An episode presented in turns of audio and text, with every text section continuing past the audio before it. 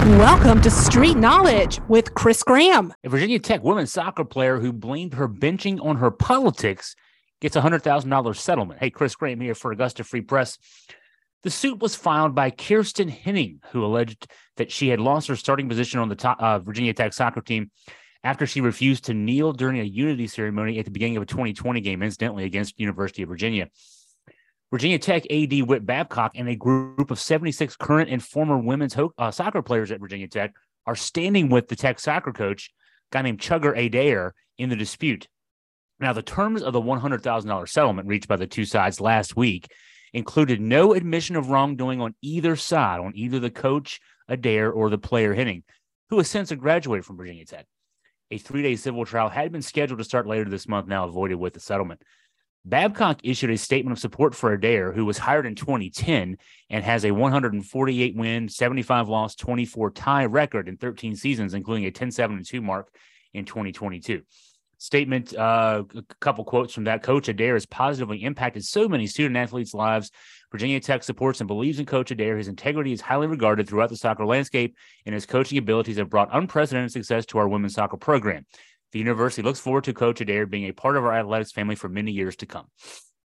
So there's a statement there. Nothing happening with him, obviously, with Whit Babcock, with that statement of support.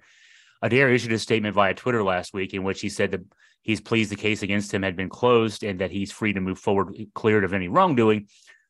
Not exactly. I mean, it was, obviously $100,000 was, was changing hands there. Attorneys for Virginia Tech, uh, according to some media reports, were prepared to present evidence showing that two other Hokies players had declined to kneel during an ACC uni- unity statement at a 2020 game and had suffered no negative consequences. That basically, uh, according to a quote from uh, something from what Tech's attorneys had written in court papers, Coach Adair's explanations have been consistent. Hening's play contributed to his decision for a lineup change. Um, so he's been pretty consistent the last two years that the reason that he benched Hening after who had started as a freshman and sophomore was that her play had had not been meeting up to snuff. Um, the statement from current and former players backing Adair called Hening's claims baseless. It's interesting to note that Hening quit the team two games after losing her starting position. Now, politics, uh, or or is that just what kids do these days? Uh, you, you see this often in other other sports. You know, people pay most attention to football and basketball when a player, especially in football, loses a starting position, you'll see them hit the transfer portal. In this case, Kiersten Hening quit the team. Um, in generations past, maybe people like that would have just worked a little harder and gotten back in the starting position. But anyway, she filed suit in 2021 after losing her starting job. I think it was about six months transpiring in between uh, the uh, her losing the starting job, quitting the team, and then her filing suit.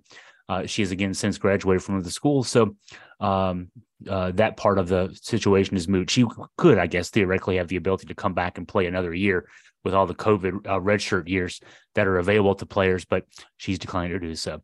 Um, this story is uh, not surprisingly picking up a lot of traction on conservative media. Um, I, I, think when you read the Augusta Free Press article, uh, which I've summarized a good bit here, you'll see that there's a good bit more to this than uh, politics. For that, go to AugustaFreePress.com to get the full story.